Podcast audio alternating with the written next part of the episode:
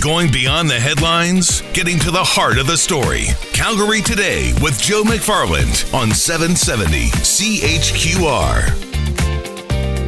What would Deena Hinshaw do? That's been one of the memes I've seen uh, circulating on social media. And one local business is turning Dr. Hinshaw into a little bit of a fundraising effort as well through their charity t-shirts. Sonny Naim joining us from Cedargrip, an Airdrie based clothing company. He's got some new swag on sale now and it's all going to a good cause. Sunny, welcome to the program. Talk us through uh, the initial stages of you building up this uh, promotion and, and this fundraiser. Uh, so this all started with uh, Dr. Hinshaw.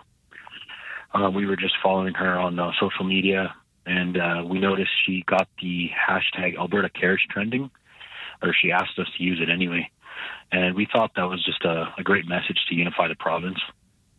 Um, and we felt like it really complemented our, our brand, our logo, which essentially stands for strength. Um, from there, we just, uh, you know, as a business, we felt like we had a social responsibility to step up and do something. And so we felt the shirt fundraiser was just a natural fit for that. I couldn't help but notice that Dr. Hinshaw actually figures pretty prominently on at least one of the t-shirts. Yeah, absolutely. Uh, so that one is the "We're in This Together" shirt. Um, so that one, and, the, and then we have a "Keep Calm and Listen to Dr. Hinshaw" shirt. Those two guys, they were designed by a friend in Norway she has family working in healthcare just in Red Deer, and she wanted to help, but she wasn't sure where to sell. So we offered our help. What is it about her message that sticks out for you? Well, I think just the two words Alberta Cares is just a fantastic message to unify us. Uh, honestly, I couldn't put it better myself. And it's also just the way she speaks. She's very calm, I find. Now, you said that there's a philanthropic effort on this as well. Walk us through uh, the charities that you're giving the, the proceeds towards. Yeah, for sure. So we have four charities across Alberta. Uh, first one is the Calgary Health Trust, their specific COVID 19 community campaign. Donations for this one, it's going to be uh, providing meals to frontline healthcare workers as well as mental health support. And then we have the Red Deer and District Community Foundation, also their COVID 19 Community Response Fund. Um, this will be used to address immediate needs for frontline charities in uh, central Alberta.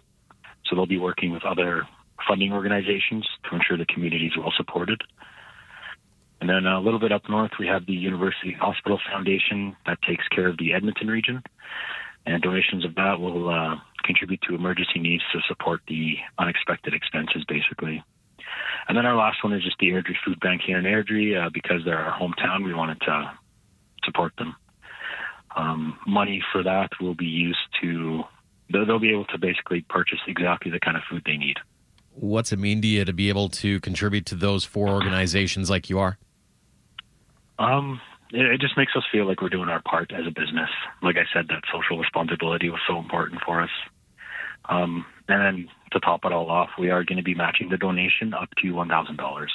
What's your main message to those who are listening right now and thinking about, um, you know, what, what the world is, right, where the world is right now, and, and some of the things that you've been up to to try to, to, to raise some awareness about? I think the best way I can put it is just stay safe and stay sane. Take your, you know, your social distancing seriously, and uh, take your mental health even more seriously, and basically just try to keep busy. Again, you can go to cedargrip.com for more information on this. Sonny, appreciate your time. Congratulations and kudos on a job well done and keep up the great work. Thank you so much. Thanks for having us.